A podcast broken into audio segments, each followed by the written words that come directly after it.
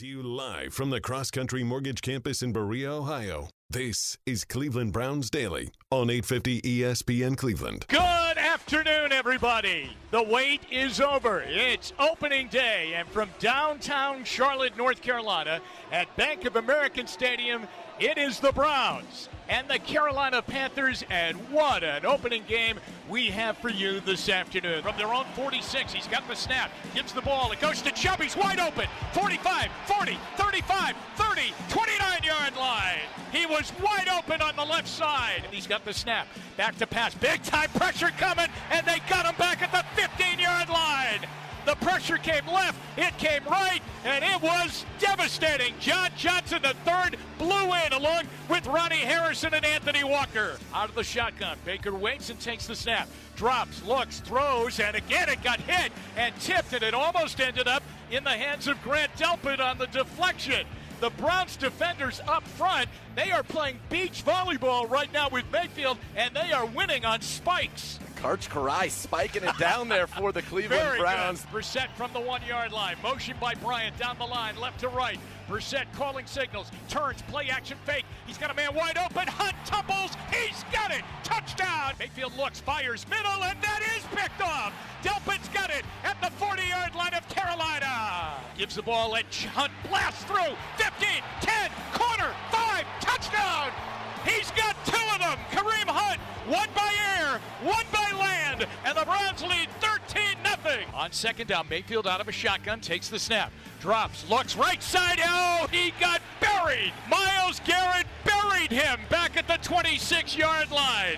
Man, even I cringed watching that. The Browns will have it at their own twenty-five-yard line to begin things in an unbelievable situation, a game they had under control pretty much the entire afternoon, and now they find themselves down one with a minute thirteen left to go and no timeouts. They're going to spot it at the forty-eight. It's a fifty-eight-yard field goal attempt by the rookie from L S U. Cade York trying to win the game for the Browns. thirteen seconds remaining. He lines it up. Bojorquez with his knee on the ground at the forty-eight. Hewlett over the ball. Snap back. He's into it. Line drive. End over end. The kick is up, and it is. It is over. It is good. Cade York hit the field goal from fifty-eight yards out with eight seconds left to go in the ball game. Here are your hosts, Bo Bishop and Nathan Zagura.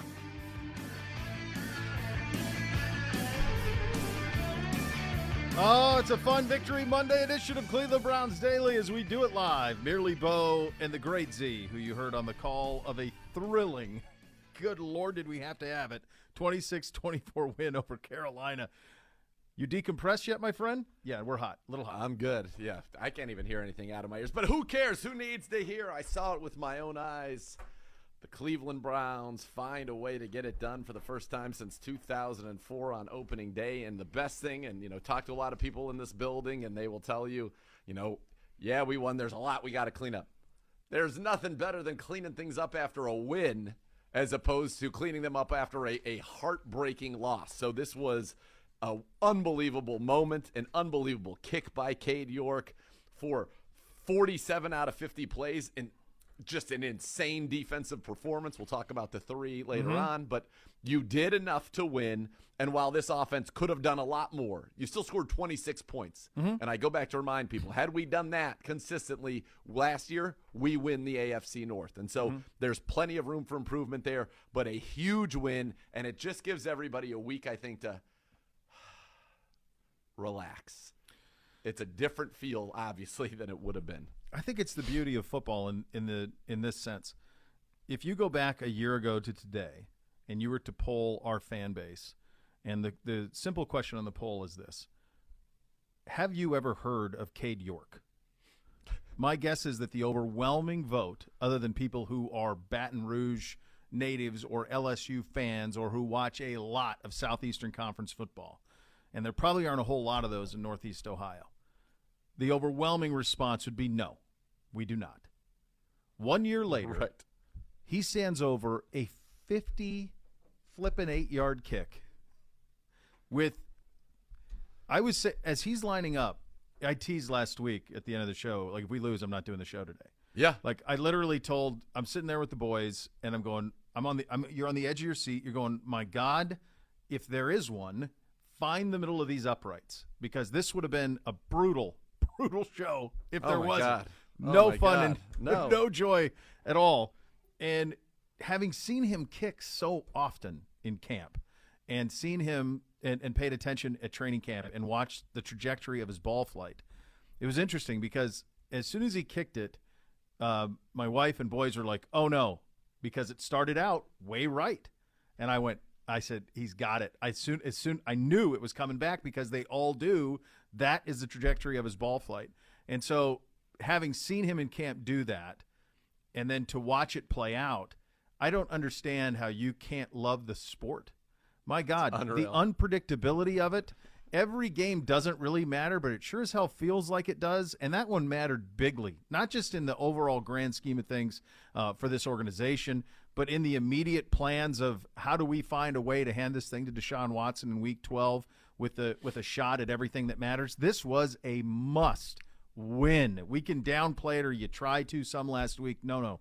You could not lose this game. Not the way you played it, not the way you dominated him defensively. To your point, three plays blown. We'll get into that in a second. Other than that, you were flawless. Miles was unbelievable. Nick Chubb was unbelievable. Kareem Hunt was unbelievable. You did everything that you wanted to. And if you were to lose that game, I think the psychological damage on that would have been just crippling.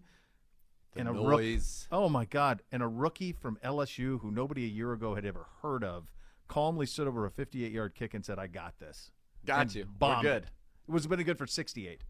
So when we got the ball back, minute and thirteen seconds left, no timeouts.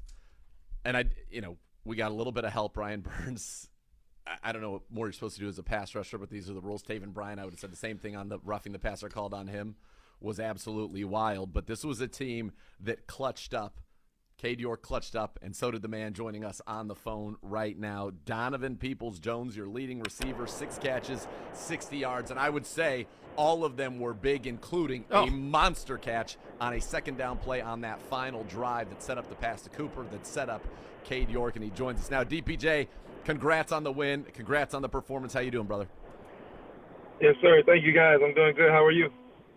A lot better. a lot better, Donovan. I um I started the, we were talking a little bit about Cade York, and I said, you know, if I think if you if you polled our fans, had had they ever heard of Cade York a year ago at this time, the overwhelming answer would have been no.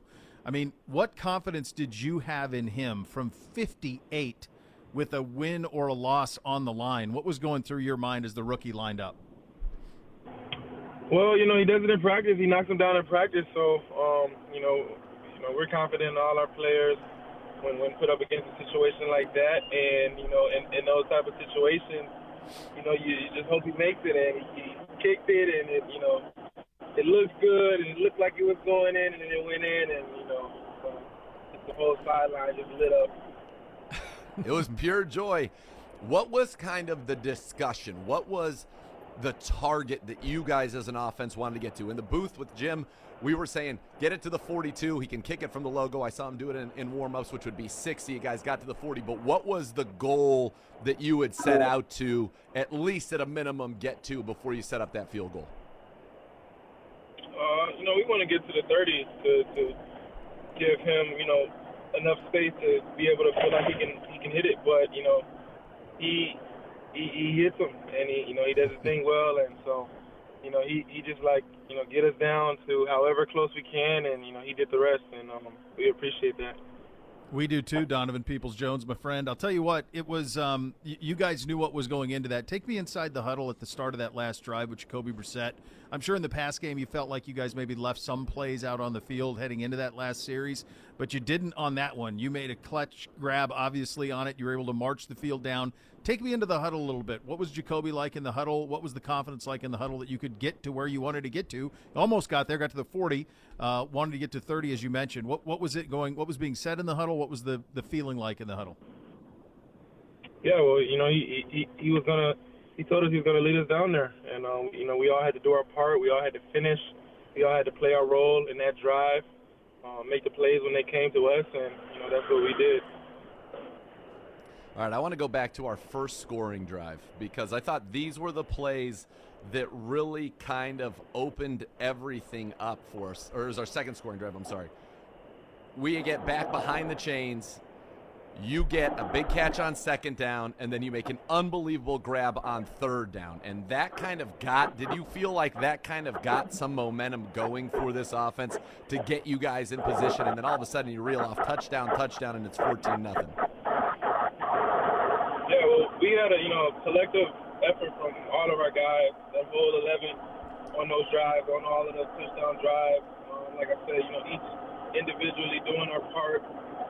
Great play calls, you know, get us open to put us in great positions to make great plays, and you know, great throws that you know only only I could get to. When was the last time you ran eighty plays in a game? At Michigan, maybe? Um, yeah, maybe. I mean, that's that. that's a lot of offense of offensive plays in the N F L, and play seventy-two is the one which I think will, a lot of people will remember. You make a catch there. Kareem does a great job picking up a blitz. Jacoby's about to get hit by an unblocked nickel blitzer from the back.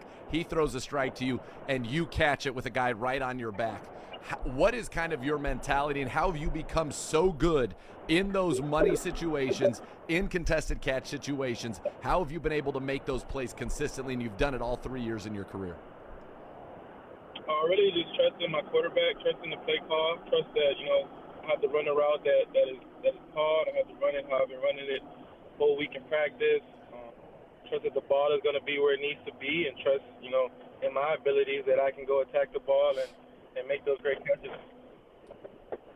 Yeah, and it certainly was, my friend. You know, it's been a long time since we've started a season one and oh around here, and obviously you haven't been here for all of that. But just what does it mean to start a season not having to chase right away, to be one and oh, to – have a victory Monday, to prepare for a week two, uh, knowing that you already have one in the right side or the of the ledger with a victory? It's a great feeling. It's a great feeling to go in on the road, um, week one, fairly, you know, a lot of new guys to this team this year. So um, that was our first, you know, kind of big test in a real game situation, and we were, were away. So, um, it, you know, it really feels good to, to come out of there with a win and um, – on to next week now. What was kind of the message today as you guys got to come in, and, and I know it has got to be much sweeter to adjust, you know, make adjustments and, and grow from a win than it is certainly after a loss where you'd be lamenting, you know, what held you back. But what's kind of the mentality for this football team? What did you guys see on tape, and, and what's the direction getting ready for the Jets? Just continue to improve, continue to um, strengthen our strengths and strengthen our weaknesses. Um, continuous improvement every day, day in, day out, um, each week. So that's pretty much what we're focused on. Donovan, congratulations on the victory. Thanks for being clutch, buddy. We appreciate you a great deal. Thanks for your time. Enjoy your victory Monday. Yes, sir. Thank y'all. My guy. Let's go. Donovan Peoples-Jones, clutch in that game. Uh, yeah, it's it's a – the weight, it felt like the weight, and you and I were talking after you landed yesterday about it wasn't just the fifty-eight yarder. Like, Cade stood over that one to make it twenty-three for a long time, and I'm like, that one made me nervous, like just standing over that thing in position to kick, waiting for what felt like, I suppose it was like fifteen seconds. It felt like a minute and a half. It was more than that. It was about, yeah, it was about twenty seconds. Jeez. But I was just thinking to myself, you know, uh, trying to make a putt that I really wanted to yeah. make, even if it was an easy one, and relatively speaking for Cade York, that was an easy field goal. It just gives you t – I was, I was talking with one of the members of the front office, and I said, you know, if I was – I kind of made that analogy, and I go, it's just human nature that something bad is going to pop into your mind sure. in that much time. Like, all right, make sure you don't do this instead mm-hmm. of make sure you do do this. And for him to be able to hit that one, I thought was incredible. And I'll tell you what, and, and I don't know if he talked about it much in his postgame, but he didn't have the best warm-up. And I wonder if that's why early in the game we decided not to try a couple of those long field goals that were certainly well within his range. He had missed. He like, mentioned that post game, but he, he, he really, did mention he, it. Yeah, yeah, he had a couple. He missed like two in a row right, and then tried to make a correction with his swing, missed like two in a row left, and it was just ah. Mm-hmm. And then obviously in the game, he settled down and, and got into his process and was clutch. But I wonder if that played a role early, because our first three drives all ended up in their territory, and we yeah. did not score any points, nor did we attempt any field goals, even though we probably could have. And, you know, those are the drives. There was a play to Amari Cooper, a play to Kareem Hunt, and then certainly one to Donovan Peoples-Jones. I think it was our thirteenth offensive play uh, where he had an opportunity to just rip one mm-hmm. to D P J off of our first play action boot. Yep. Um, and he did not. But, you know, we could have also tried some field goals. And I think for him, you know, it's funny. I, I think about, you know, sometimes basketball players that are like lighting it up in, you know, warm-ups, and then mm-hmm. in the game they don't hit anything. And yeah. it's because it's a different pace. And sometimes a bad warm-up leads to a great game. And, hey, he did it when it mattered. And, and I said, you know, Jimmy kept saying it felt like Hollywood and Charlotte. He said that before the game. All the hype, Baker, their quarterback, the whole oh. deal. And then the way that it played out, honest to God, was Hollywood-esque. I mean, we're up twenty to seven. It was a horror movie for a lot of Browns fans in the fourth quarter, because you've lived it so many damn times, and for you were sure. thinking, "My God, now he's going to do. Now he gets to do this to us, My, really?" But that's, and then and then, I mean, when they when was, they scored, you just went. I went. I you know it's weird, and I don't know if Gibbe felt this way in there. Well, I know what Gibbe was feeling. I don't know. I just kind of. I've always believed we, he was going to get to kick a field goal, and for whatever, I just felt like he was going to make it. I didn't care where it was. I didn't care if it was a seventy-yard. I just felt like he was going to get to kick one, yeah. and he was going to make it. I don't know, and and it did. And of course, it would have. It did have the feel of so many Browns so games many. of years past where we were the better team, we should have won mm-hmm. the game, and yet we let them hang around. We made a few mistakes, and all of a sudden we just lose, slipped on the banana people pale, and it's over. Yep. And it did have that feel, but this was traditional Hollywood with a Game of Thrones twist. It did. It did have that. Too bad you it, don't have a light. It, it's... Oh, speaking of, the Carolina Panthers have like. One of the best views I've ever seen in my life. Studios? Like, oh, like for their team? Like, see, it would look like we were at the SiriusXM headquarters. I oh, mean, really? It was unreal. Anyway. But you got to go to the stadium for it. Yes, and you're no windows. No human You are not at the facility. You're at the stadium. Yeah. And they said, we redid they, – they redid their building, and they're like – and it was in the blueprint, and it got taken out. Oh, right. I'm like, well, that kind of sucks. On, off, cough, talkback buttons. Every mic. That's important. Those things are important. Yeah, minor important. details. All right, but yeah. what were you feeling, Gib? What was your vibe? Oh, I mean, Carolina made the kick, and I was, I, I've, I've seen it. Ten sure. years of doing this, you, you just are like, I had this sick feeling in my stomach. The first thing I thought was, how in the hell are we going to do this show tomorrow? Oh, meaning our show now. It would have been I, the two of you. It, it, I, well. Maybe I just would have tried. I'll see you on down the road. You're going to come back on Wednesday when we're on to the Jets? On to the Jets. Hey, what did I miss? Nothing to see here. No. I. So, I mean, you know, I mean, when things like that happen in the past, you know, you start to kind of, you back behind the scenes, you start to kind of tear down mm-hmm. uh, certain, th- certain things that you don't need, frankly, because we have a time crunch. You know, we have forty minutes to tear down three hours of setup, get downstairs, get our gear on the truck, mm-hmm. or, or we get left behind, and we got to find our own way home. Yeah. So, you know, you start thinking about, okay, post-game, what am I? What are we doing here? Like, is locker room covered? Are we, you know, is everybody where they need to be for post-game? Where, who, do I need to send someone over to the Panthers? Like, where are we, where are we at? And then, I told I told Nathan, you know, and I'm watch, you're watching the game, but you're also like, all right, I got to be a step ahead here because things are going to start to happen fast when that clock hits zero. So I have this horrible feeling. It's not good at all. And, and the thing that brought me back in all the way was the roughing the passer play. Because once that happened, I'm like, we're at the forty. If we can't get twenty yards with the team that we have, then maybe we don't deserve to win this today. But I think all of those were legitimate questions. And let's let's acknowledge the elephant in the room here. Had Baker done that, which was part of the reason that he isn't here, is because there weren't a lot of those where he go. And he was bad in the first half, dreadful. Um, oh, the boo birds were. Well, it was oh. real. It was justified. It was all of the reasons that you moved off. were exposed. You saw it all. It was all there. The that good was like, and the bad, by the way. I was going to say that was a microcosm was the of whole everything. The whole experience, experience. was yeah. right there for yeah. you. Good and the bad. But you know damn good and well, had that had happened, not only would he probably literally be dancing on your graves, literally, but the N F L world would have been dancing on no your graves doubts. in celebration. So there were so many layers to this. It wasn't just another opener. It wasn't no. just another hang in close and, and we blew it. It was the human aspect of a guy we picked number one, who we had for four years and said, this ain't it to beat Kansas City and the Chiefs and uh, or in the Chargers and the B Bengals and whoever else. Like, that ain't it, although he's very good against the Bengals. Um, but the, the reality is that's not it. And then, but then he gets to beat you? No, can't happen. So that added only to it exponentially. There's no doubt. And what has happened because of the fact that it came down to such a dramatic finish, and it involved Cade York making a fifty-eight yard mm-hmm. field goal for the Browns to win, the game's almost an afterthought. In fact, what actually transpired on the field, oh. it feels like a total afterthought. Whereas, had the converse been true, the game would have been micro-analyzed. And look, there's a lot of good. We'll talk about the there good. Is. Our ability to run the football. James Hudson was terrific at right tackle. Yeah, he was. Our defense was terrific. Tavon Bryan, Jordan Elliott, Tommy Togiai, Perry on the interior of our line, which was a question mark, was terrific. M J. Emerson in his first start may have been our best corner yesterday. Mm-hmm. I mean, there are a lot of positives that we'll talk about in great detail. Kareem, Chubb, uh, the whole deal. But that would have been, the talk would have been focused on all the negative.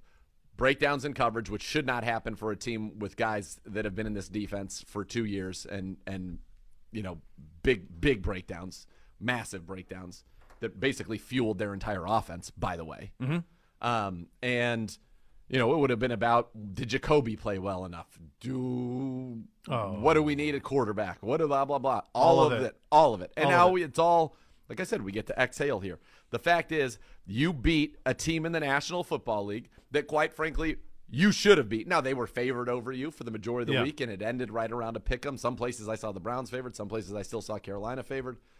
You should have beaten them, but you went on the road, new quarterback. It wasn't perfect. There is room for growth. And as I was talking with one of the guys on the staff here today, you know, I said, you know, that should, should, could have been like the Kansas City game. Mm-hmm. So guess what? Their win count's the same as ours. Same. You can't. It, you don't get two wins for blowing no. somebody out. And by the way, Arizona's in a little bit of trouble. You uh, don't say. You don't. Did you see? Cliff. Hold on. Do you see his Hot quote? Seat, baby. Did you see Cliff's quote? No. Uh-uh. We need to have better practice habits. Anyway, we'll save that for later. But it, I mean, when you think about what was in the contract and is now out of the contract, yeah. and then you—that's your first week's uh, assessment, nonetheless. But. Huge win, and it's great to be able to improve on things and say, you know what, we should have won this by X number of points. We didn't, but you still won. Yes, you did. Yes, you did. And it prevented all those other things in a very, very different show today. With yesterday's win, You're Tito's. Here. I'm here. That's a big part of it. Tito's Handmade Vodka is proud to support the Cleveland Browns through the Tito's Victory Vodka program with a one thousand dollar donation to Cleveland Animal Protective League, helping to foster compassion and end animal suffering. Thank you, Tito's. Remember to please enjoy Tito's Handmade Vodka responsibly. It is a Victory Monday. A lot to get to. Spent a lot of time in the kick, justifiably so. There were some X's and O's stuff we want to get into. Both sides of the ball, offensively, defensively. You'll hear from Miles. Uh, you'll hear from Cade York on his amazing kick. Kevin Stefanski addressed the media today. We'll have that as well. The Joe Thomas Hour begins at two o'clock. We are loaded up on a Victory Monday. Feels good to say it. Cleveland Browns Daily, eight fifty E S P N Cleveland.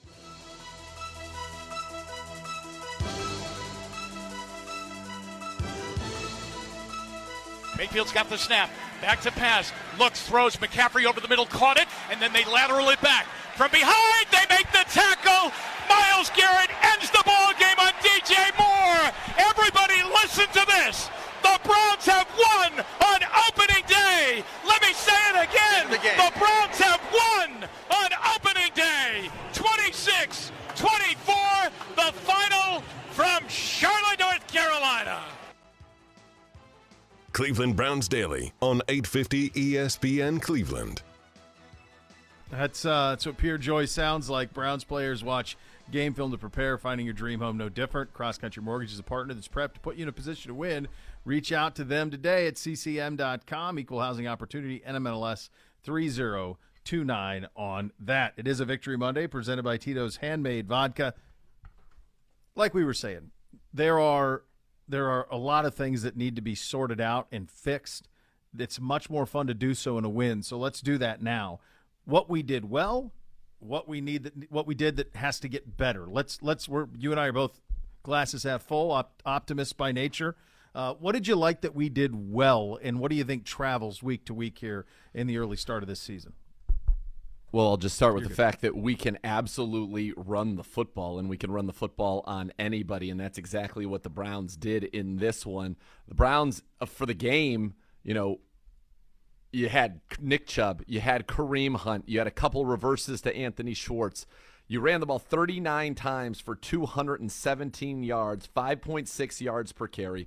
I thought that you were able to impose your will. You ran for eleven first downs. You had six runs, six of more than ten yards in this game. Uh, you were great after contact. That's the staple of our two unbelievable backs. You had one hundred sixty-three of your two hundred seventeen after contact, four point one eight a carry. That travels. You absolutely can run the football, and that's what this team did, and they did it very, very well. And so that is that's number one. Number two, you kept your quarterback clean. You did a good job keeping Jacoby Brissett in a good situation. Now, this is going to be a flip side, okay? Here's I'm going to give you two, two for one. We've got to be better from a clean pocket. That's where you've got to make your money in the mm-hmm. N F L. You've got to be seventy percent completions. You've got to be at least seven, eight yards an attempt. That's where you've got to shine. And yesterday, Brissett was kept clean seventy percent of the time, but only fifty-two percent completions, four yards an attempt. That's where we must be better. When everything is blocked up for you and it's all working, we've got to be a better football team. But I think offensively, that's what travels. The strength of our line, the strength of our running backs, and our ability to protect our quarterback and give him opportunities to make big plays. If you listen to the show, it went the way that we said it would go. That it would have to go for us offensively. We just didn't make the plays in the pass game that were there. Uh, the layups had to be layups. Some of them weren't. And that's the reason that this is twenty-six twenty-four instead of forty-two twenty-four. Um, and so that's something that you, you can't live with that that tight of a needle to thread. You can't live that way week to week in the N F L. You've got to make you got to hit on some of those layups. Jacoby missed some. I don't think he will going forward, but he did this week, and that's something that's got to get cleaned up. You're right. And and you're not going to be – here are two stats. From a clean pocket, thirteen to twenty-five, one hundred one yards and a touchdown, fifty-two percent completions, uh, as I said, four yards an attempt. He will be better on that. I guarantee it. Here's the other thing. Play action. Nine play action dropbacks. We were one for five for one yard. And the only one that was completed was the touchdown to Kareem Hunt at the goal line. Yep. We will be better off of play action. That's what the Cleveland Browns do. They are better. We are one of the best play action throwing teams in the league. So that will improve. That's where it, it will get better. I, I feel pretty confident in that. thirty-eight touches. And you had a high thirty-five and a half. I know. And they went up. Right over it. I Good think for Gibbe. I'll tell you something. Spotting Gibbe, the lead again. He had a nice start to his over-unders. Oh, a dancing Gibbe, chesty Gibbe. It's all in play Chest right now. Is so chesty. Lots of chestiness. Um, I'll tell you this. You and I talked about it on the show last year from time to time, but I think a lot of people forgot. When Kareem went down last year, he is such an emotional piston for this team. Mm. And the way that he plays and runs with just a – reckless abandon is something that is contagious, and you see what a healthy Kareem Hunt can do. The idea that you have, the, I think, the best running back in the league, and then you have Kareem Hunt is a top ten running back in the league. When you have them both healthy, this is what it can look like. It's devastating for an opposition. Absolutely devastating. Yeah, and the two of them in this game would combine God. for one hundred eighty-seven yards and a touchdown on the ground on thirty-three carries. Kareem would have four catches, twenty-four and a touchdown. Chubb, one catch for two yards. So you add another twenty-six yards total on top of that. Uh, and so you're over two hundred total yards and two touchdowns from that backfield. And, yes, Kareem gives you a lot emotionally, a couple key third downs. And here's something I want to stress as well. It probably felt to people watching the game like the Browns ran a ton of third downs. A ton. Mm-hmm. And you would be right. eighteen third downs. Now, we did a pretty good job. eight of eighteen. And I thought Jacoby Brissett, some of his best throws, and Donovan Peoples-Jones' name was called quite often, came on third down. We weren't – we last year, and the goal of this offense is to get a first down on first or second down fifty percent of the time. Yesterday it was about twenty percent of the time. we will be better in those situations going forward. So this was, in terms of an offensive performance, this was not A, it was probably a running overall, we'll call it a C performance offensively, and yet you still got twenty-six points. I'm not saying we're going to be super high flying and, and all of that, but boy, you can see where this offense can be with Deshaun Watson at quarterback. ten games to go, and it's Jacoby Brissett's team, but and Jacoby will be better. But there are opportunities to make plays out there in this scheme, and that is quite, quite clear. So you've got you had two hundred seven yards out of the two backs, thereabouts. Yep. Now all of a sudden, you know, we got to get there. But when you get there, now you put a, a top five or six quarterback in the league operating it. Now, good luck. That's the reason that all of this was done, guys. Yep. You watched the league this weekend? Did you watch Kansas City? Did you watch the Chargers? Did you watch the Bills?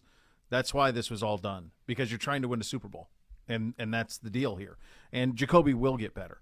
Um, the other thing we do really well is we, we have Miles. So that helps.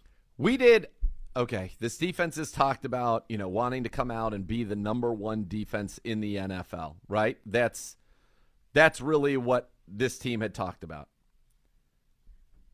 The Browns showed that for forty-seven of fifty plays.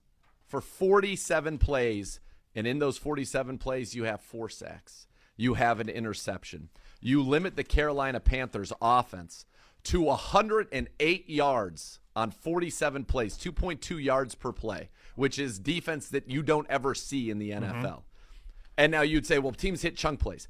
Not one of the chunk plays they hit were because they did just – it wasn't just the course of normal football. Yeah. You had two blown coverages, unacceptable. And I know that the Browns feel like it is – they are unacceptable situations as well. And, and we can we can break down those plays in a little bit, but – unacceptable. And then the other chunk play they got was twenty-eight yards off of a drop snap when everybody went for the ball, and then Christian McCaffrey picked it up and was able to get run for it for twenty-eight yards. So abnormal stuff that's got to be cleaned up. Make no mistake about it. Got to be cleaned up. More fun to talk about cleaning up after a win. But other than that, you got to the quarterback. You played suffocating coverage. Oh, we're not going to be able to stop the run. Christian McCaffrey went nowhere, folks, nowhere in this game. He finished the game running ten carries for thirty-three yards. I'll say it again, ten carries for thirty-three yards, which is interesting to me. Like, how do they categorize that other play? Like, does he not – isn't that, doesn't it have to be a run? Was that a – did that count? Yeah, it would have to be. No, that's a good question. Yeah, the twenty-eight-yard – I mean, it's not a pass. It's, it's an offensive play. Certainly not play. A pass. Strange, because what are they calling that? Run was nine yards, a fumble recovery, fumble recovered and advanced. Oh, an advanced twenty-eight yards, but he doesn't get his own. He doesn't get rushing yards for that. Yeah, man, they had trouble with the snap. It, they put the ball on the ground five times, and we didn't recover any of them. Yeah, but I mean, you held Christian McCaffrey, who's very talented, to ten for thirty-three. His long run was nine yards, and unfortunately came at a very critical time. Mm-hmm. It was on a third down where had we stopped them right there, and that's a couple of missed tackles. Now Austin Corbett got away with a hold there. Tavon Bryan blew that play up. Um, but we overall, this showed you what this defense can be when you talk about dominant. You talk about, we talk D J Moore and Christian McCaffrey, how good they are. D J Moore, three catches, forty-three yards. He had fifty total yards. McCaffrey had fifty-seven total yards. The two of them, one hundred seven total. That's nothing. Now you gave up the chunk to Robbie Anderson, seventy-five and fifty to Ian Thomas. You take those away, you played great D, but you can't take them away. They no. happened, but they need to be cleaned up. And they will be cleaned up. Yes, they will. This is a Victory Monday. It's presented by Tito's Handmade Vodka. Coming up next, you'll hear from some of our guys, including Miles and Jacoby and Mister York. You listen to Cleveland Browns Daily on eight fifty E S P N Cleveland.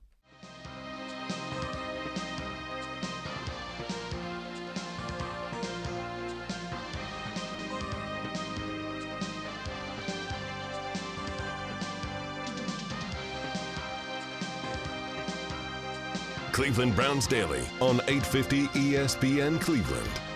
And the Bath Authority gives you that bathroom of your dreams that can transform it in about a day. Custom bath, to a spa-like experience. Let the Bath Authority make it a reality for you at a fraction of the cost of the competitors. The Bath Authority is our area's premier bath and shower remodeler with expert factory-trained installers. Call now. You get five hundred bucks off your next custom bath or shower remodel. That number is two one six, two two zero, eight three nine nine or go to the bath authority dot com for more. It's where affordability meets quality. The largest selection of bath projects, they're all made in the United States. You know the quality is there. Superior products, expert installers at the bath authority dot com. two one six, two two zero, eight three nine nine and five hundred bucks off your next custom bath or shower remodel. Tell them that Bo sent you on that. Time to hear from some of our guys on a Victory Monday, including, well, quite frankly, the best player on the field. That yep. was Miles Garrett. Let's have a listen. How much of a relief is it? Build up, losing the lead, winning again. You know, it's always nice to win. You know, you don't like to leave it that close, especially on defense. You know, you have a lead and, you know, let them get some momentum, make some plays. You know, going back to the drawing board and see where we can, you know, fix those mistakes is, is really where our heads are now. And, uh, you know, once that, that weight was off our shoulders with you know, us getting a lead, you know, with that kick, we knew we had to cap it off. And, you know, it was time to finally step up to the plate and uh, end it. Miles was also asked about speaking with Baker post-game. Here's what Miles had to say about that. It looked like you approached Baker after the game and, and you know, had a, a message for him. Can you, can you share what sort of inspired you? Uh, two competitors. I mean, player to player, man to man. I, I go to, you know, most of the guys I was competing against on the field. Maybe I'm able to see offensive linemen, I'll go see them. You know, the wide receivers, uh, halfback, tight end, you know, all the guys who I was able to, to compete with. It's a, it's a privilege to be able to, you know, step on this field and play against these guys. We're some of the, you know, the world's best athletes, and uh, you know, America's best. So just happy to be out here, and uh, you know, tell the guys to be grateful for it. All right, let's hear from Jacoby Brissett on the final drive. What spoke in your mind on that last drive? Um, I mean, we, we've practiced that situation so many times, um, and, and just give us a chance, you know. Uh, and, I mean, Coach on the sideline told me we needed to get to the forty um, to try for a fifty-eight yarder. And, um, I mean, after, after we got the penalty, I was like, yeah, we – I mean, one more big chunk that which we were going for um, give us a, gives us a chance. And um, – You know, Donovan did a great job, um, and and I mean, obviously, other plays and then just leading up to it, and I mean, we trusted Cade. Um, we've seen him do it in practice a bunch, and and uh, came through for us. Did he leave some plays on the field? Yeah. Did he make some clutch, big time throws? Yes. When you saw the start of this this press conference, did you see him get emotional when they asked? Yeah. Him? You don't have to worry awesome. about his give a damn level, man. No, like it's all there, as big as it can be. He is going to, you would, you know, obviously you hope for improvement. You hope him, you hit some more things. But as I said, eighty-one yards of his one hundred forty-seven passing came on third downs. Mm-hmm. He gave you some big plays to extend drives. The pass to Anthony Schwartz was a monster play in that game. Uh, the pass to Donovan Peoples-Jones on the last drive. A couple third down passes to Donovan Peoples-Jones that allowed some of our touchdown drives to happen. The third and thirteen, I thought, unbelievable play call. The screen. That, to me, was one of the most stupefying plays because it was at the end of the first half that allowed us to get an extra three points, which turned out to be needed, right, at the end of the game, where we get a first down on a third and thirteen screen. Like, how are they not looking screen? Mm-hmm. And we executed it so well. Ethan Pocic cut off. We caught him in man. They played a ton of man against us. Ethan Pocic cut off the man that was covering Kareem Hunt, and the rest was history. But, yeah, you don't have to worry about Jacoby's give a damn. You don't have to worry about the fact that he is going to put in the work. He's going to be diligent. You know, is he an elite quarterback? No, that's why he was able to be had here to yeah, come in after sure. Deshaun Watson. But is he a guy that, again, what did we say about him? You're not going to win many games because of Jacoby Brissett. And right now, that's where the bar is in the league. When you watch Josh Allen, when you watch Patrick Mahomes, when you watch, you know, Justin Herbert. We're, we have that. Mm-hmm. Not right now. But he's not going to lose you the game. No. And he didn't make any critical mistakes. Mm-mm. And he did make a couple of critical throws that got us in position for Cade York's heroics. Speaking of that, here is the hero of the day, Mister York, on the final opportunity. After Carolina takes that lead, I mean, how badly do you want that opportunity? I was ready for it. As soon as I they stalled him on that last one, I knew we had a minute left, and it was either going to be we're going to throw or spike the ball and kick a field goal, or it's going to be a mayday situation. Kind of just, I think they knew that. Wherever we get to, let's let's go for it, unless it's something absurd like a seventy-five yarder. Um, But I think once we got to a certain situation, you just got to let it loose. Um, and I was excited about it. I kind of get into the same – in those situations, I just get real locked in and it almost tunnel vision. So I don't really remember everything about it, but it felt good. Cool as a cucumber, that dude, man. Did you hear his answer when he was asked what was the difference between that and the fifty-seven yarder that he hit to beat Florida in the fog? Mm-mm. He goes, it was a yard further. God bless him. Uh, he doesn't buy a meal in this town. I said that. I said it's that done. On the broadcast. Did you? I tweeted oh, yeah. that too. I said no, that. No, not a bill. Do not bring a bill nope. to that man. The legend of Cade York began September the eleventh, twenty twenty-two, yep. in Charlotte, North Carolina. It did. Browns Daily fans, the show's hitting the road this week in honor of our opening week win over the Panthers. Join Z and I tomorrow as we broadcast live from B-Dubs on Lorain Road in North Olmsted. Stop out, meet Browns legend Hanford Dixon. Catch Browns Daily live in person. That's tomorrow, one to three, C B D live from Buffalo Wild Wings oh. in North Olmsted. We have that to look forward to, which you is really, very, very maybe nice. There's a secret teeny part of you, like zero point one percent, that was like, well, if we lose, I'm off Monday and Tuesday. I Both days. That. Yeah, I could have Yeah. I do love B-Dubs, though. So that's oh, a win. Yeah. It's a win for what everybody. A what a delightful win. All right. We'll hear from uh, Coach Stefanski coming up next, and then the Joe Thomas Hour coming up shortly. You're listening to Cleveland Browns Daily on eight fifty E S P N Cleveland.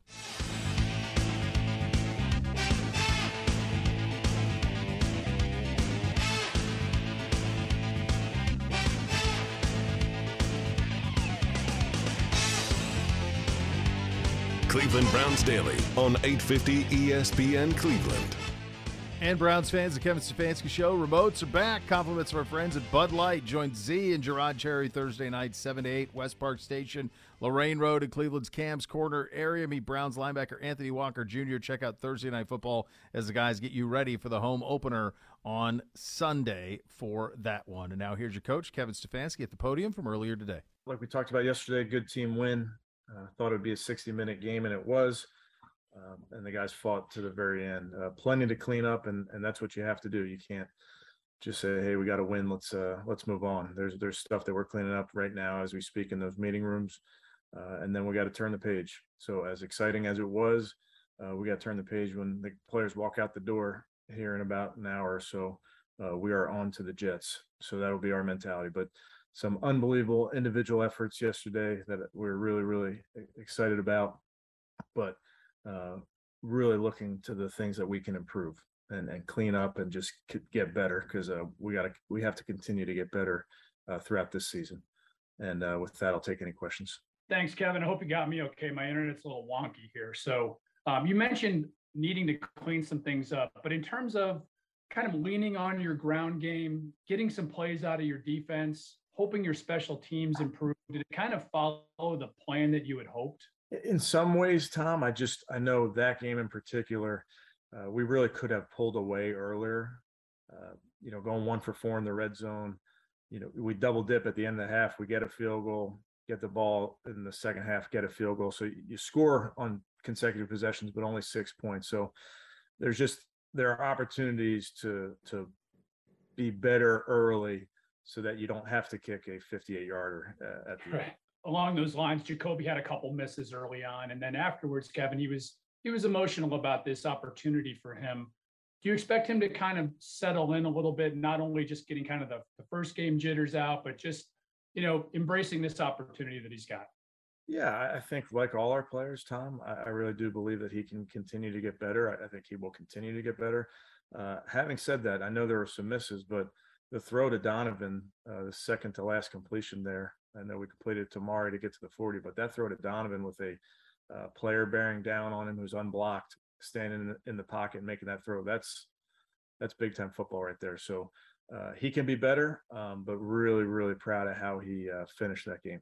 Speaking of Donovan, uh, Kevin, it really looked like he just made every contested catch he possibly could, was such a factor out there when maybe some other guys were struggling a little bit. So can you just comment on his game? Yeah, Mary Kay, uh, really from the beginning to the end, uh, early in the game and then late in the game and, and throughout, he just he made the plays that came to him. Uh, you mentioned the contested catches, uh, some of them on third down, some in the two-minute there, uh, and that's a uh, that's a variable, very valuable asset to have as a receiver, where even when you're covered, uh, you're not. So for him to go up and get the ball was impressive in a bunch of those moments.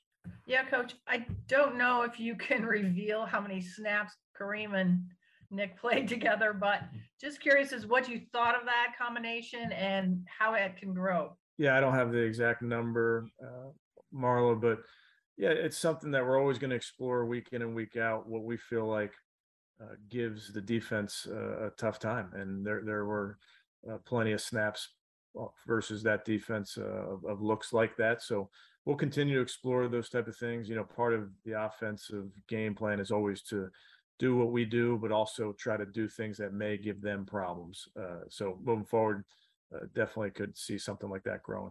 And as in terms of Nick, you know, he's leaping over the line. I mean, you just, is that the most kind of dominating, you know, I mean, not in terms of stats, but just the style of running from Nick that you've seen in your tenure? He had two runs, Marla, late in the game. Uh, uh, I'm not going to tell you the name of the play, but two two runs uh, late in the game consecutive that are as good as as there is uh in the N F L, uh making guys miss, jumping over people, playing physical. Uh it was a, a sight to behold. I know miscommunication happens defensively. You had two big ones yesterday that that led to points, obviously that seventy-five yarder and then uh the one right before McCaffrey's uh touchdown run.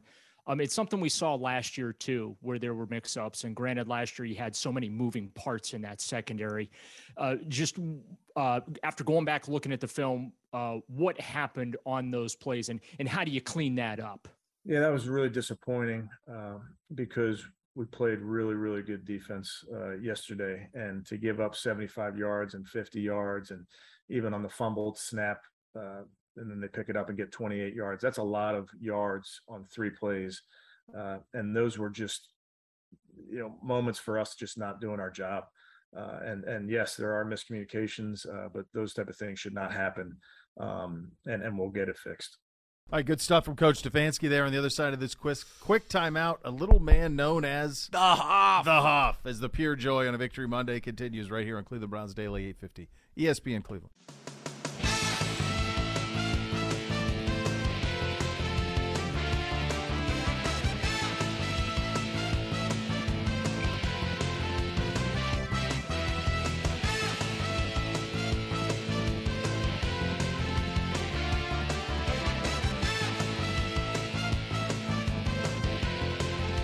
Cleveland Browns Daily on eight fifty E S P N Cleveland. All right, second hour here on a Victory Monday edition of Cleveland Browns Daily, presented by Tito's Handmade Vodka. Joy, relief, all Pure of the joy. above. You heard it. All yeah. of the above, my friend. I don't even know what sound it was that I made. And I am still very upset. I will not make sounds going forward. So if you liked it, enjoy oh. it, treasure the one. That's all you're going to get. Look, dude, that's a guttural reaction. I know, but still is. not that's pleased with it. It was, it's a learning. Don't beat yourself I, up. I give you, I give you a pass week one. After that, you're Lacheying people, and you don't want to go down that road. That's right. No, I don't. You answered him on a lot of things. Apparently, I think he's actually. Yeah. He think I think he's my new boss. He might be. Yeah. Did you become his boss? Uh, my paycheck has not changed, and no is the well, answer, because that requires a lot of hands-on effort. Being my boss? Yeah. What do you mean? What do you think about the dismantling that our next guest gave you on Friday? In two minutes, just an absolute, just he burned your house of cards. Pretty good, ground. pretty much did, yeah. Good, That'd be painful. News, it didn't impact me at all. Oh my God, wow. the Hoff, you're the one person who's the Hoff's opinion does not impact. Wow, the, the disrespect. No, no, the Hoff's in- input is appreciated on a lot of things. That one, eh. We'll ask him. We'll ask him right now. Here is the Hoff. The Hoff joins us now. Yes. Oh, boy. I got to tell you, it's a Victory Monday, Joe. I want you to take us take through your – as you're as you're taking this all in yeah, yesterday, what? and Carolina goes up with a minute and change. What's running through your head?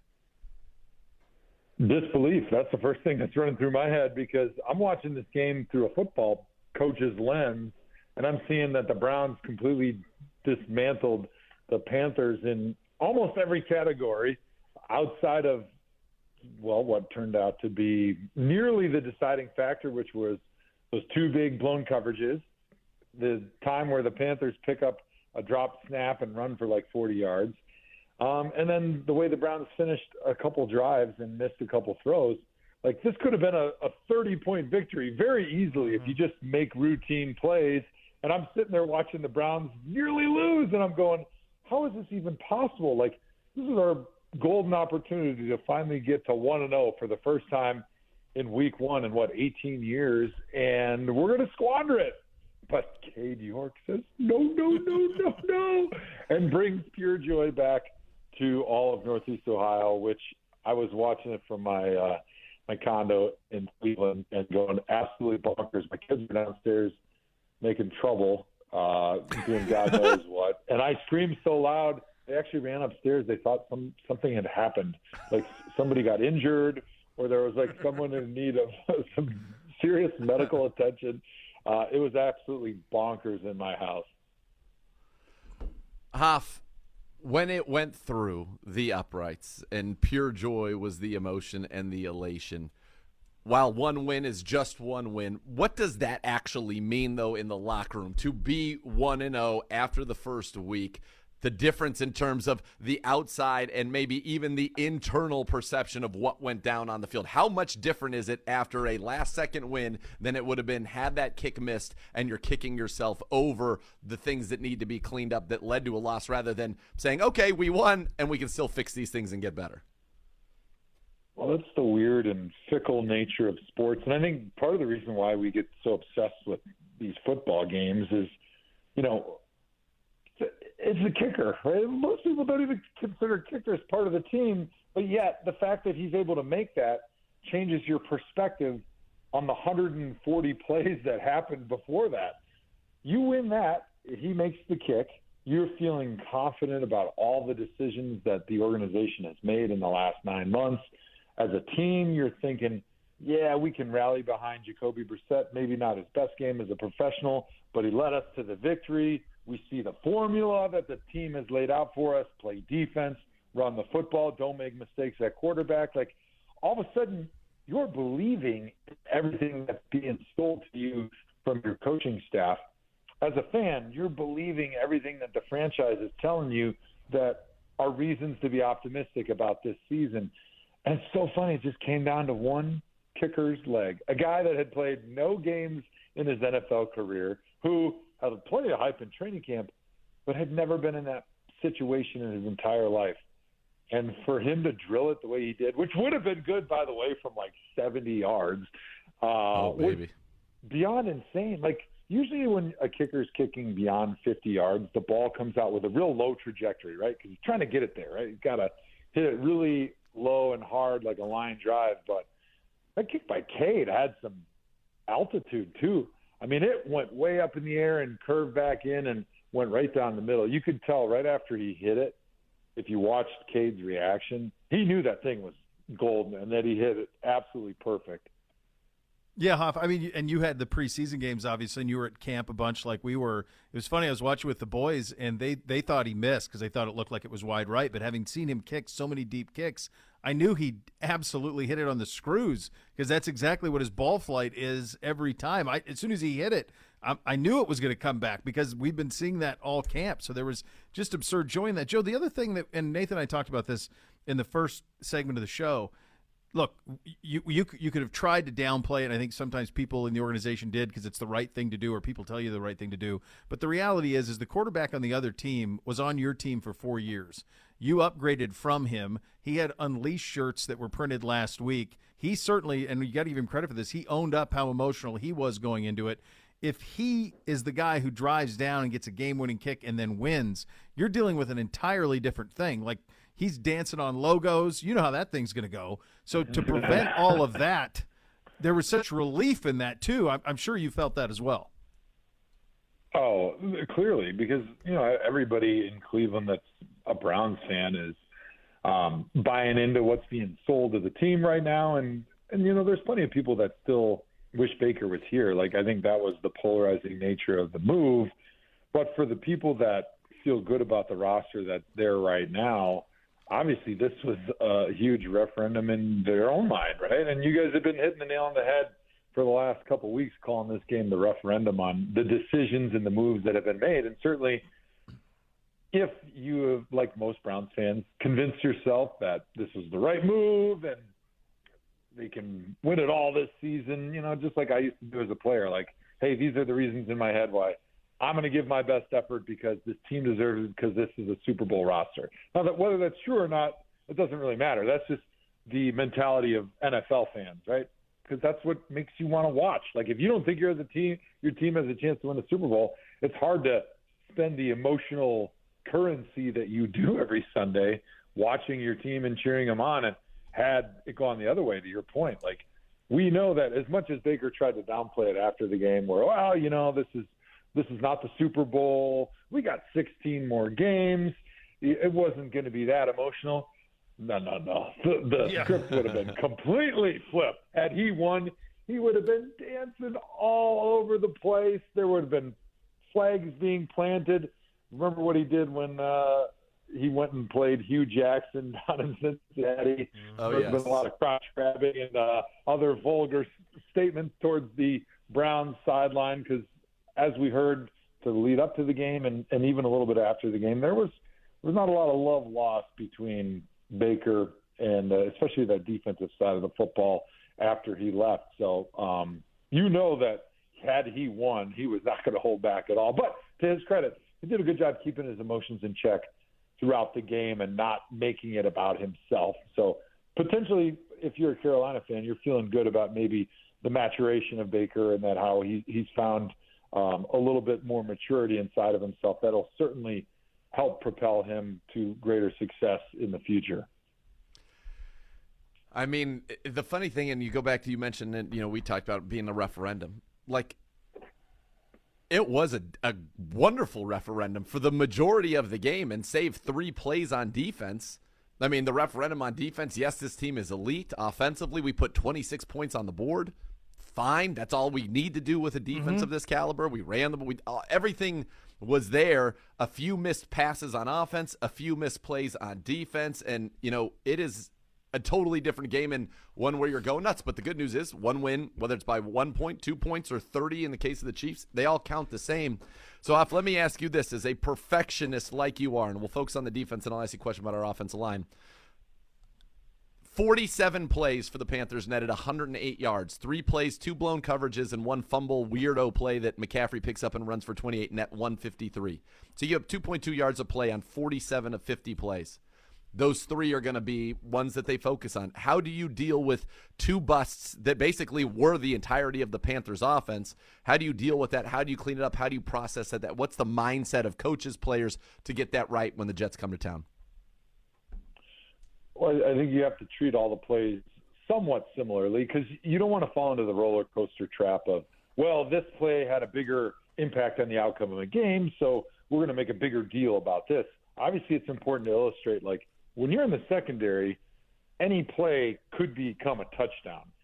And so being deeper than the deepest and not taking chances in situations where if the the risk doesn't pay off, it's a touchdown for the other team, is really important. So understanding the gravity of the situation is the same as as a left tackle. I had to understand that every time we drop back to pass, if I miss my guy, it could easily turn into a sack, fumble, and seven for the other team. Or worse, it could be that, and your quarterback could be injured. So we always said that even more than defensive backs, there's more weight on us from everything that we do because one of our bad plays could be giving up seven, and you could have injuries and uh, quarterback situation issues.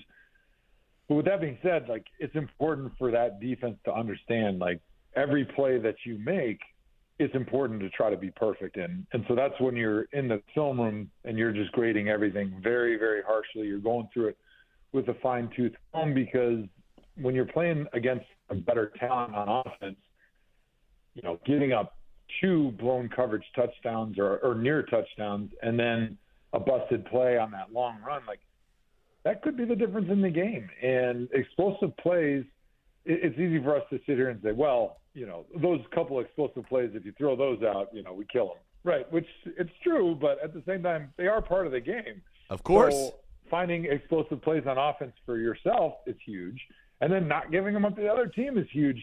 And even though it's a very small number of plays, like, they have a huge impact on the outcome. So I think being a little bit more careful about trying to pick and choose your risky moments would be uh, a good coaching point for that defensive secondary. But you could just see in their eyes, they were trying to put Baker's career in a body bag by going pick six on him on, in those situations. And while you give him credit for trying to go for the jugular, you got to be a little smarter about the situation too. Joe, I want to ask you about the offensive line um, and kind of the offensive plan in general. We we had touched on a lot last week. Z was quick to point out that you thought we'd run a lot at those defensive ends. We did uh, with great success. I thought Hudson was really, really good. Yes. Um, in, in the way that he played. What what did you make of, of what we did up front? Ethan Pocic, by the way, first started center. I thought he pointed himself very well, but I'm no expert. You are. What did you see? Well, first of all, I want to highlight James Hudson. I thought he was probably one of the guys most improved in training camp.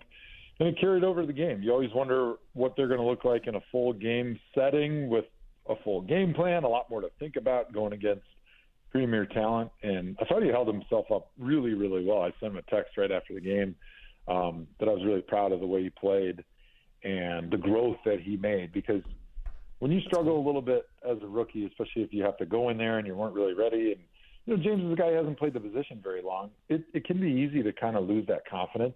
And it's not as bad as quarterback. If you lose confidence as a quarterback, it's hard to ever get it back. But as a lineman, it can be tough to get that back um, if you don't play well and, and you, you're out there for quite a few Sundays. So for James to be able to go out and, and play as well as he did, I, I was really proud of him. And I think that is part of the reason why we're seeing the Browns take their time putting Jack Conklin back out there. I mean, he's been practicing, and I think they would maybe rush him into service a little quicker had James Hudson not been so ready to perform as well as he did. But overall, I thought the offensive line played really well. I mean, ton of time for Jacoby Brissett nearly the yep. entire game. Obviously, you're rushing for over two hundred yards, so you're doing a great job. Um, you know, as much as Stefanski's background is zone blocking, they're doing way more so, of the pin pull type stuff. Yeah, those guys so much. Out because that's what they do really well, you know. And yep. and I think Jed being new newer to that and Um, James being newer to the pin pull stuff, they've obviously picked it up really well, and you see those guys lead blocking a ton on that stuff. So um, offensive line, I mean, hard to say anything but an A for a grade. Yeah, I think you go back and you put on the coach's tape of the Kareem Hunt touchdown. I think the Chief, Hudson, and Wyatt Teller, the three of them, that was like flawless. It was perfection, and he was able to go untouched, unfettered into the end zone. I thought it was very encouraging the, the way the offensive line played, and then we'll end with this one here before I know we got to get to a break. Miles Garrett, oh my goodness. I mean, highest graded player of the week at, at Pro Football Focus, but you don't need grades to, you just need to have functioning eyesight to see that he is as dominant as anybody in the league. There's no doubt. Uh, it was funny. I did the uh, pregame with, for, for get back. And somebody, you know, we were talking about the – we were talking about keys to the game and where I'm going to be watching, and I, I think I was talking about the linebackers and Christian McCaffrey. I thought that was really important, and it kind of turned out to be towards the second half. For whatever reason, Ben McAdoo forgot he's got one of the most explosive playmakers in the backfield, and Christian McCaffrey didn't really use him at all in the first half, started using him in the second half, started to open up things for his offense. But um, somebody said something – on that pregame show about Myles Garrett versus the rookie, and I just started laughing because I really had nothing to say because like, after what we talked about on Friday when we had Chase in there and um, you guys were talking with me about like the things that Icky Ekwonu at left tackle, who is a rookie, doesn't do well are the things that Myles does the best. So this is really a beyond worse matchup than you could possibly imagine, and it turned out to be completely true. Like, Icky, I think he's going to be a good player, but he's got a lot to learn. Like, he takes pass sets and he opens his shoulders really quickly. He leans heavily on his left arm, which is bad because if you get that knocked down, now you're leaning forward and you're not deep like you should be because you've already opened your shoulders and you haven't given yourself a chance to really kick back off the line of scrimmage. And what does Myles do best? He gets off the ball, he bends really low, and he runs bends. around the corner. And he bends. Like, this is the worst possible matchup in the history of football. And what happened? Like, honestly, I cannot think of one time where I saw one-on-one where Myles didn't run by him completely, almost nearly scot-free. Like, there were several times where Icky didn't even get a hand on Myles. It was like yep. he closed his eyes to punch Myles, and Myles dipped, ducked, dodged, and all of a sudden Icky opened his eyes three and he wasn't Ds. there. And he was sacking his quarterback. It was one. I don't know if you guys saw the one time Uh, Miles got into the backfield so fast and so clean. He actually went in front of where Baker was, which I don't know if I've ever seen before. Usually you're missing the yeah. sack and the quarterback stepping up. Like, he turned the corner so fast. He was actually in front of where Baker was, and I think he was surprised or he would have had the sack. I do remember that play. Yeah, it was nuts. It was that uh, that dominant. All right, just uh, just getting started here with the Hoff. Coming up next, we'll hand out some game balls for a Victory Monday. This is a Victory Monday presented by Tito's Handmade Vodka on Cleveland Browns Daily, eight fifty E S P N Cleveland.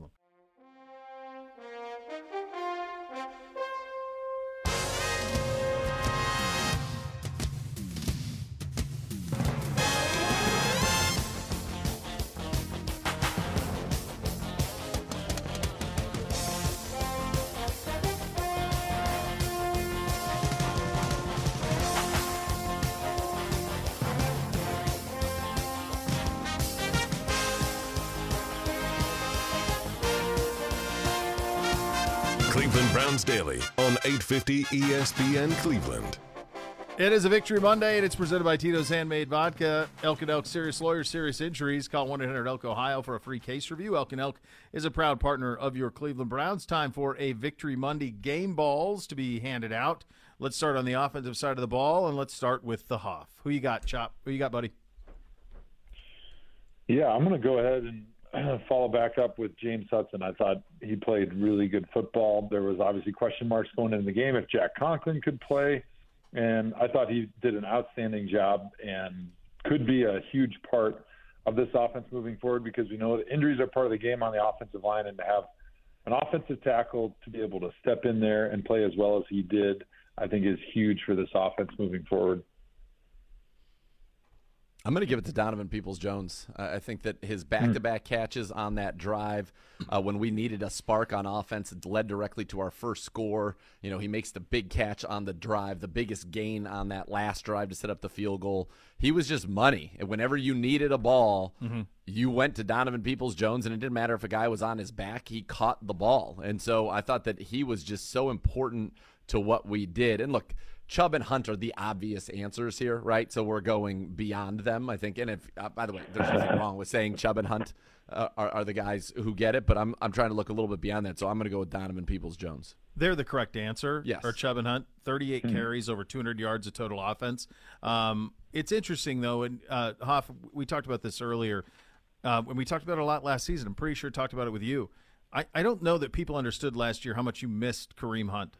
Not just as a counter to Nick, but also as an emotional piston for the team. When he scores a touchdown, he throws the ball one hundred miles an hour, you know, at the standard or at the back of the end zone. Like, there's a juice that comes with that. He is just an emotional center, I think, for this team. And and he, I mean, the, the numbers, if you look at the numbers, you're like, okay, that's fine. eleven catches, forty-six yards um, through the air, and a touchdown through the air. What did Kareem end up with? He was four for twenty-four. So you look at it, you're like, well, it's not he's, you, if you just looked at it, you don't watch the game, you'd go, okay, so what? What's the big deal? But if you watch the game, oh, man, it's critical. Big third down, what he brings. Big touchdown run. It's yeah. still seventy total yards and two touchdowns on fifteen touches. Sure. And, and I mean, But, I mean, if you yeah. didn't watch the game and you just saw that, you'd be like, what are you talking about? Like, But if you watch it and you see what he brings, it's just obvious how in, how important he is.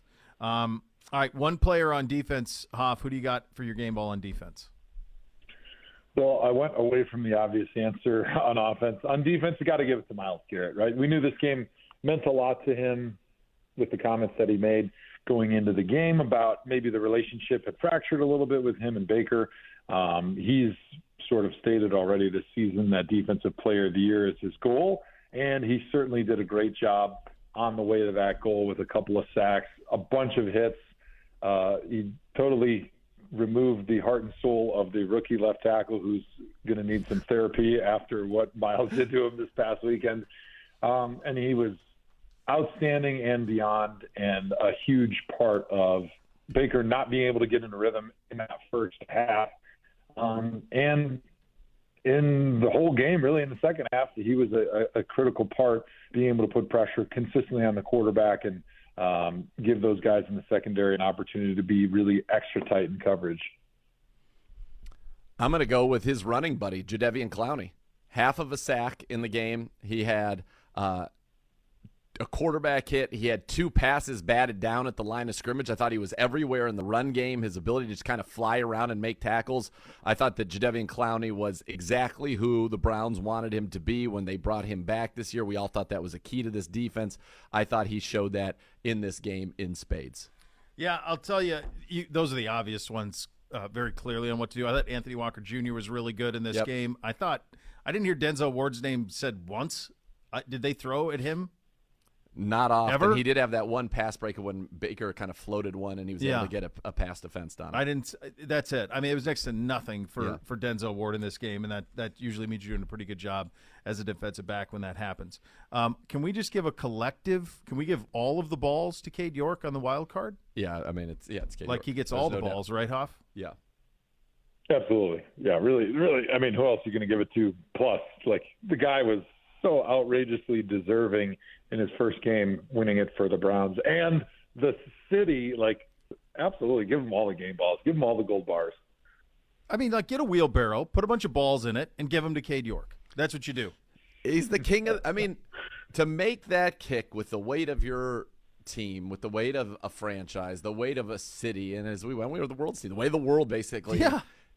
We all know how different this would be, that flight would be, how practice, everything would have been had he not made that. And he goes and makes the lo- that's the longest. It's not a thirty-eight yarder. No, it's a fifty-eight. Like, can yarder. we? Like, sometimes I think, oh yeah, if he had missed it, it's a fifty-eight yarder. The idea that you're going to go, oh yeah, go make a fifty-eight yarder to win it. What? It is the that's longest. That's where we are. It is the longest kick a rookie has ever made in his first game of a season, in the first game of the team's yeah. first game in a season, fifty-eight yards. It was crazy. Unreal. It, it was absolutely. Joe, I, I, Nathan and I talked about this earlier, and we talked about it uh, yesterday when he landed. We, we had a little phone conversation about it. How about the one he made before when they stand in, in like, ready to kick formation for twenty seconds, and he nailed that one? That was, that was that blew my mind. Like, you never stand over a putt, let alone standing over a kick like that for that long. Yeah, that one made me nervous, and I was kind of wondering Same. if that was a mistake by the coaching staff, because usually in those situations where you're trying to eat up the clock, that's what they're doing, right? You don't want to snap it with fifteen seconds on the shot clock, because then you're giving the other team plenty of time with the ball. So you, you want to waste that time, but you have it timed up. So, you know, like, all right, usually there's twelve seconds between when the snapper starts getting ready and when everybody's finally set and we snap the ball. So you kind of play it out like, all right, then that means when there's fifteen seconds left, I'll start getting up on the ball. But it was almost like they went with their normal operation, and then as they were getting lined up, somebody said, wait, wait, we got to eat up this clock. And so they're just sitting there, and I'm thinking to myself, can you imagine what's going through their head? Have you ever just truly laid there or sat there in a chair and tried to think about nothing? twenty yes. seconds? It's impossible. Really it's impossible. Your mind wanders so quickly to other things. Like, that's the secret of meditation and why it's so difficult. People have a hard time thinking about nothing. It's like, just try it today. Everybody that's listening, the millions of people back home, try to take a minute and think about nothing. It is almost impossible. And so if you're a long snapper thinking about one of the most important plays of the day, and you're sitting there with your legs, your head between your legs, you're thinking about all the things you shouldn't be thinking of, which is, don't screw this up. And if you're the kicker, you're thinking, when is this yeah. thing coming? Don't screw this up. And like like you said, you're standing over putt. All you're thinking of is, don't miss this. And those are exactly the opposite things your brain should be thinking about. So for them to act like it was completely normal and kick it after sitting there for like twenty-some seconds, I think even the announcers on the T V said something about it, um, was impressive to me. And I guess they're unflappable. That's maybe the word of the day for special teams triumvirate there. Like, are. I wonder, he is for sure. The only thing I can think of, and, and I'll I'm gonna go ask around because I'm curious about this, and so we'll, we'll yeah, get the answer. Get an answer this, for tomorrow. It was, if I'm not mistaken, it was fourth and four, and maybe they decided like there's no way they're gonna stand there that long, and maybe somebody on somebody Carolina flinches, flinches and you're trying to steal a first down. I, it's, I have, it's either that or they broke the huddle too early, and got yeah. lined up and went, oh no, we have twenty some seconds here, we've got to mm-hmm. hold tight. Yeah. Either Hold way. The line. The only, Hold the line. Yeah, I, I was, I, I was gonna say, I, I like your thought. You know, fourth and four, try to draw them offsides. Um, but if that's the case, usually you'll give a couple dummy cadences, and you'll see the holder like give put his hand a open signal and where he kind of yeah. like throws his hands out there like he wants the ball. And they did none of that. They just stood there like statues for like twenty seconds. It was amazing. It, it really was uh, an amazing week one in the N F L. We'll go over some of it coming up next. You're listening to Cleveland Browns Daily on eight fifty E S P N Cleveland.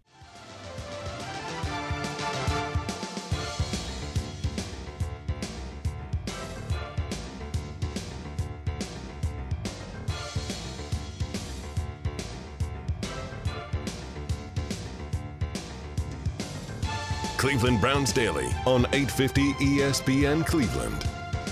Rumpke Waste Recycling, family owned and operated. Whether you join them as a customer or as an employee, you'll become part of the family. Visit Rumpke dot com to learn more. It is a Victory Monday presented by Tito's Handmade Vodka. And in an N F L that provided what yesterday provided, let's not ever lose sight of how important it is to actually win on an N F L Sunday, because, Hoff, there was so much going on yesterday. I could lead you in any number of ways, but what jumped out to you in a wild week one of the N F L? Well, I think the job that Mitchell Trubisky did in Pittsburgh um, for them was really impressive, going against the Bengals, who they're one of my favorite teams coming out of last year. I, I think they're positioned nicely because people still aren't talking about them for some reason, even though they have one of the best no-name defenses that plays really, really good football together, like good old-school complementary team defense with a, a defense that flexible to be able to match up against any scheme or type quarterback that they're playing against. Obviously, everybody knows about Joe Burrow and those receivers, but for the Steelers to be able to go and win twenty-three to twenty with Mitchell Trubisky throwing twenty-one of thirty-eight for one hundred ninety-four yards and a touchdown, no interceptions, he looked really, really competent and gives me a different perspective on what this season could be for the Steelers. So if you had to say, what was the one thing outside of our game that really popped for you, it was seeing that Steelers score and then seeing them actually being able to sneak out the victory in overtime. I mean, everything that happened for Cincinnati in that game, Burrow had five turnovers five. by himself. They had three. And they barely won. Three yeah. field goals that went off. They had an, an injury, looks like could be a season-ending injury to their long, long snapper, snapper, which yep. contributed to all of it. They couldn't get that operation down, and they were so money on those last year in the postseason. Um, how about you, Z? What jumped out to you, big picture? Big picture was just that, you know, there were a lot of teams that we had talked about as being playoff and or Super Bowl contenders that I thought didn't look good. The Rams, starting on Thursday Night Football, did not look good. The Bengals didn't look good. The Indianapolis Colts rallied to tie the Texans, a team we thought were tanking. The Niners-Bears game, that's in the rain, but the Niners did not look good, and there's probably already questions. Why aren't we playing Jimmy Garoppolo? why why don't we just play the guy that we know can get it done? Did you read Football Morning in America this morning about I did apparently not. Kyle and uh, and uh, John Lynch like had a team meeting and said, look, you're going to have to rally behind this guy, behind Lance, because guy. If you don't, this thing's going to go off the rails, all the while bringing back the one person who could force it off the rails. Now, here's the thing for them, though. By keeping him, I mean, and correct me if I'm wrong, but if you're the Dallas Cowboys, aren't you calling and getting Jimmy Garoppolo right now? Tomorrow. Yeah, right? I mean, that's the only way you, that's the only way you save that season. After, and they were they were dreadful. And then I it, it's now starting, because I feel like this is a multi-year trend. Does Aaron Rodgers, you're in Wisconsin, Huff, does he just not is he just not interested in week ones? Like, didn't they get smoked by New Orleans a couple years ago, and then they go on to be the number one seed, and they just got smoked by Minnesota in this game? Yeah, sometimes they just need that good butt whipping up front. But I, I don't know. To me, the Minnesota game exposed some significant flaws there in Green Bay. Well, they really haven't had anybody to catch the football besides Devontae Adams. Aaron Rodgers has always been able to make it work, because with Adams, he could put the ball exactly with pinpoint accuracy wherever he needed to, and Devontae Adams was going to catch it. But he had nobody at receiver that stepped up no. for him. And, and when you don't have that outrageous, otherworldly quarterback-to-receiver combination, um, it just makes everybody worse. And I think you start to see some of the flaws in your team when you sit in a situation like that, and going against the Minnesota Vikings team, who we, we know Kevin O'Connell. He was in Cleveland with us. He was a quarterback's coach um, yeah, for at least a year dude. or two when, when I was there. Um, and so you know that they're going to get that cutting-edge offensive schematics, that approach that attacks your defense's weakness. It makes it difficult on the, the, those defensive secondary elements, because they don't understand the, the immediate difference between run and pass, and it's creating separation in the secondary with that play action.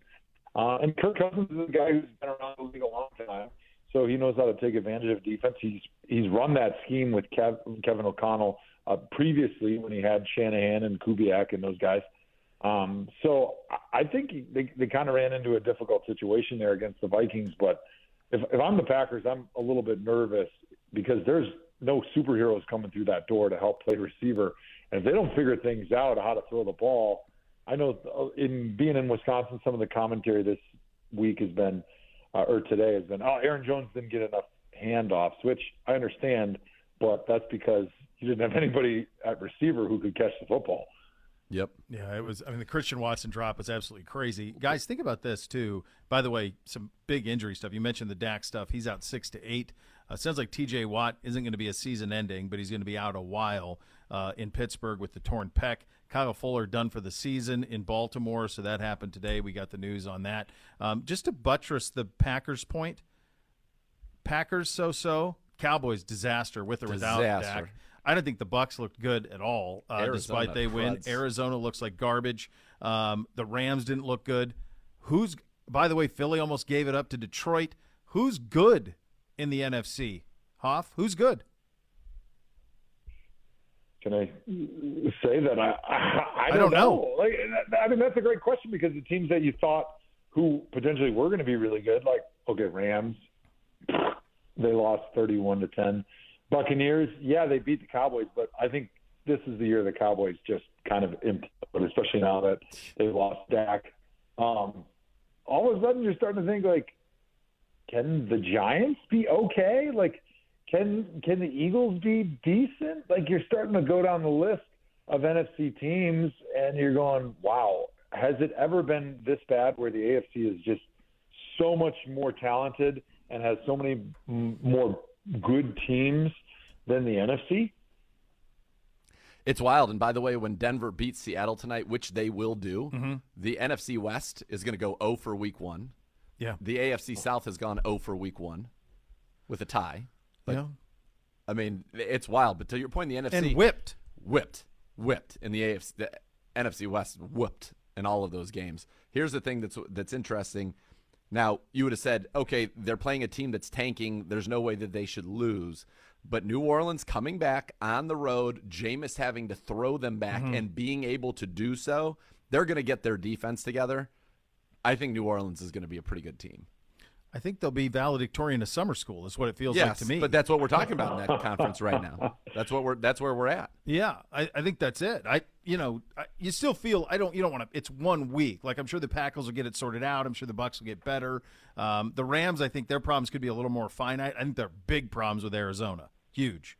Like if anybody thought they were going to make any step, I don't see that happen. Minnesota could be very interesting yes, if love they can the keep fight. It going. I like oh, the fight out oh. of the Lions, but the N F C The N F C East, I don't see it. And then the South, if it's Bucs, Saints, that Carolina team wasn't much. So, I yeah, it's just – it's a, I've never – I don't think we've ever seen the difference. And even some of the other teams in the A F C, Hoff, I mean, Miami – I mean, New England Gar- is, is hot garbage. Garbage. Trash. It's it's stunning to watch. Belichick has presided over this. He's won more than anybody, greatest coach of all time. Their roster is no good. It It's not. It's that simple. Miami whipped them in the game on Sunday. Guys, I've been saying this for a long time. Bill Belichick's the greatest coach of all time, and it's not even close. But the difference that he gives his team over, let's say, the second-best coach in the N F L is so much smaller than people have realized through all these mm-hmm. years because they had Tom Brady at quarterback. When you have great quarterback play, it erases mistakes up and down the roster. And for years and years, Belichick has put the priority on, I want guys that love football over I want guys that have talent, which is great when you have Tom Brady at quarterback and you can get everybody else to buy in. You're giving them the best game plan to win every week.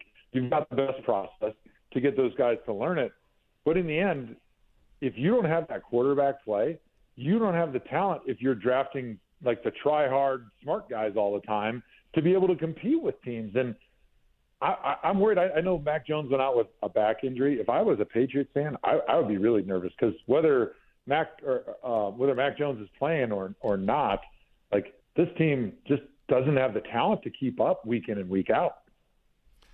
They don't, and they don't have anybody that scares you. Nowhere, nowhere on offense, either, and really defensively either. It's nothing. No, you know, Judon's a very good player, but that's that's probably their best guy. It's just a different, it's a whole different scenario, and you see it around the league. And you know what's interesting to me, and somebody made this point, I can't remember who I saw write this, but it, it resonated with me. We're like, oh, receivers are like commodities now. There's more receivers coming in the league than ever. Mm-hmm. Colleges are preparing them. And then there are just teams that have nobody. There are a lot of teams that have nobody at wide receiver in the N F L. And so that has to be, in some level, a choice. Yeah, I think it's – I agree with you. It, it, and then you see, like, Justin Jefferson and Jamar Chase and those type of guys, what they're doing on a weekly basis. It undersells and undercuts their their absurd talent because they're it's not as easy – I mean, Belichick's tried. He's drafted a ton of them. They just yep. none of them hit. Um, all right, Hoff, as as we uh, you you got a big week here, bud. You're, this home opener, big big Sunday for you as mm. well, my friend. When are you when are you getting back in? What's this Sunday? Have you started Legend. to wrap your head around what it means and, and what this will be on Sunday for yeah, you? Man. Yeah, we started doing some different media content things last week, getting ready for the game, and um, it, it's really exciting. I, I've been communicating most of the day with friends and family that are getting in town, you know, just trying to get their travel and their hotel, everything set up and making sure that all the right people are, are going to be there. And um, my, my kids are so jacked. Like, they were really excited to watch the game with me on Sunday, and they made it about like the first three quarters, two and a half quarters, and then they started pounding on each other in the basement, and it just turned to WrestleMania. But they're really excited to come in person to see a game because uh, it's been a, a few years since we had the whole family there. And it's going to be really special. I'm getting in Thursday morning, going to do a little golfing with my father-in-law who's who's coming into town, which will be really fun. And then the Browns have an alumni golf outing on Friday. So getting thirty-six, thirty-six holes in there in two days, which I don't know if I've ever done in my life. So it's going to be uh, it's going to be a lot of fun and probably at least thirty-six beers per day. So it's, uh, it's going to be a big celebration. I can't wait. And it's very well-deserved, brother. Good talking to you, pal. Can't wait to see you this weekend. Looking forward to seeing you guys. Thanks, uh-huh. thanks for having me. All right, that's the great Joe Thomas, the Joe Thomas Hour of Cleveland Browns Daily. You know, we we kind of stumbled into that N F C topic. There's there isn't anybody who looked lights out in the N F C. Nobody. Nobody. And how about the fact that we had Hoff? This is the Hoff's first victory Monday of his Browns career after week one. It's true. It is true. true. Yeah. Yeah, it is. It's outrageous. Yeah. But true. Yeah, the tone would have been very, very different the other way. Thank oh God we God. didn't have to contemplate been, it. Yeah, I'd have been like, hey, man. Hoff might have said to hell with it, too. It might, it might very well could have. Being, and then Gibbe probably would have, and then this would have been a case where he's like, oh, no, Stevie, go do the show. Do now you got to do you it. Now you get a chance. Yeah. Uh, all right, so much more to come, including a scores for tonight. We got uh, Monday Night Football tonight. You're listening Ooh, to we've Browns. already started off profitable. Off on a good start. There.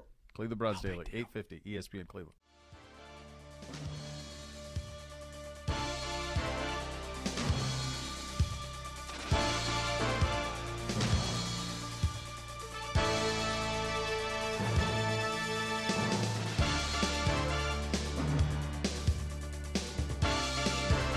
Cleveland Browns Daily on eight fifty E S P N Cleveland.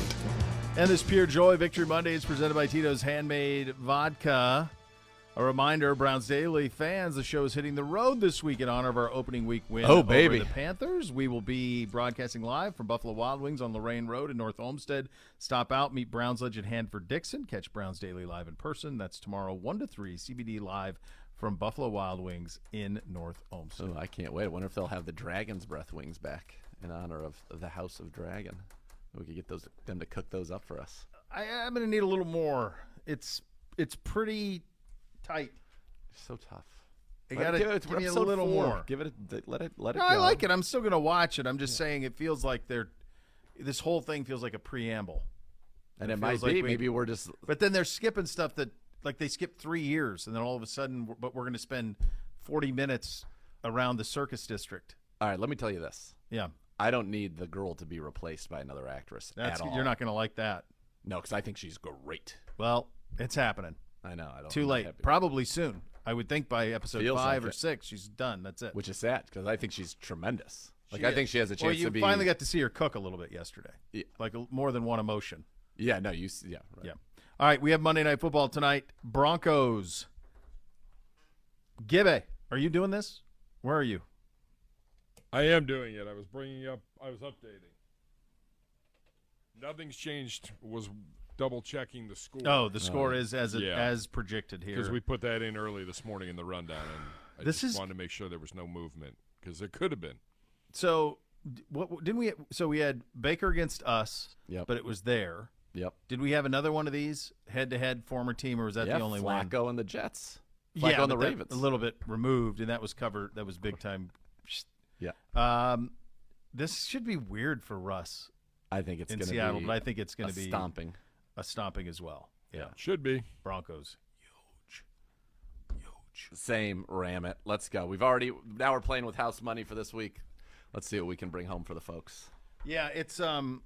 It's, did you see the comments from Pete Carroll about this? Like it's up to the twelves how they want to handle him. Like they were they've really buried each other. Oh, uh, they were they accomplished a lot.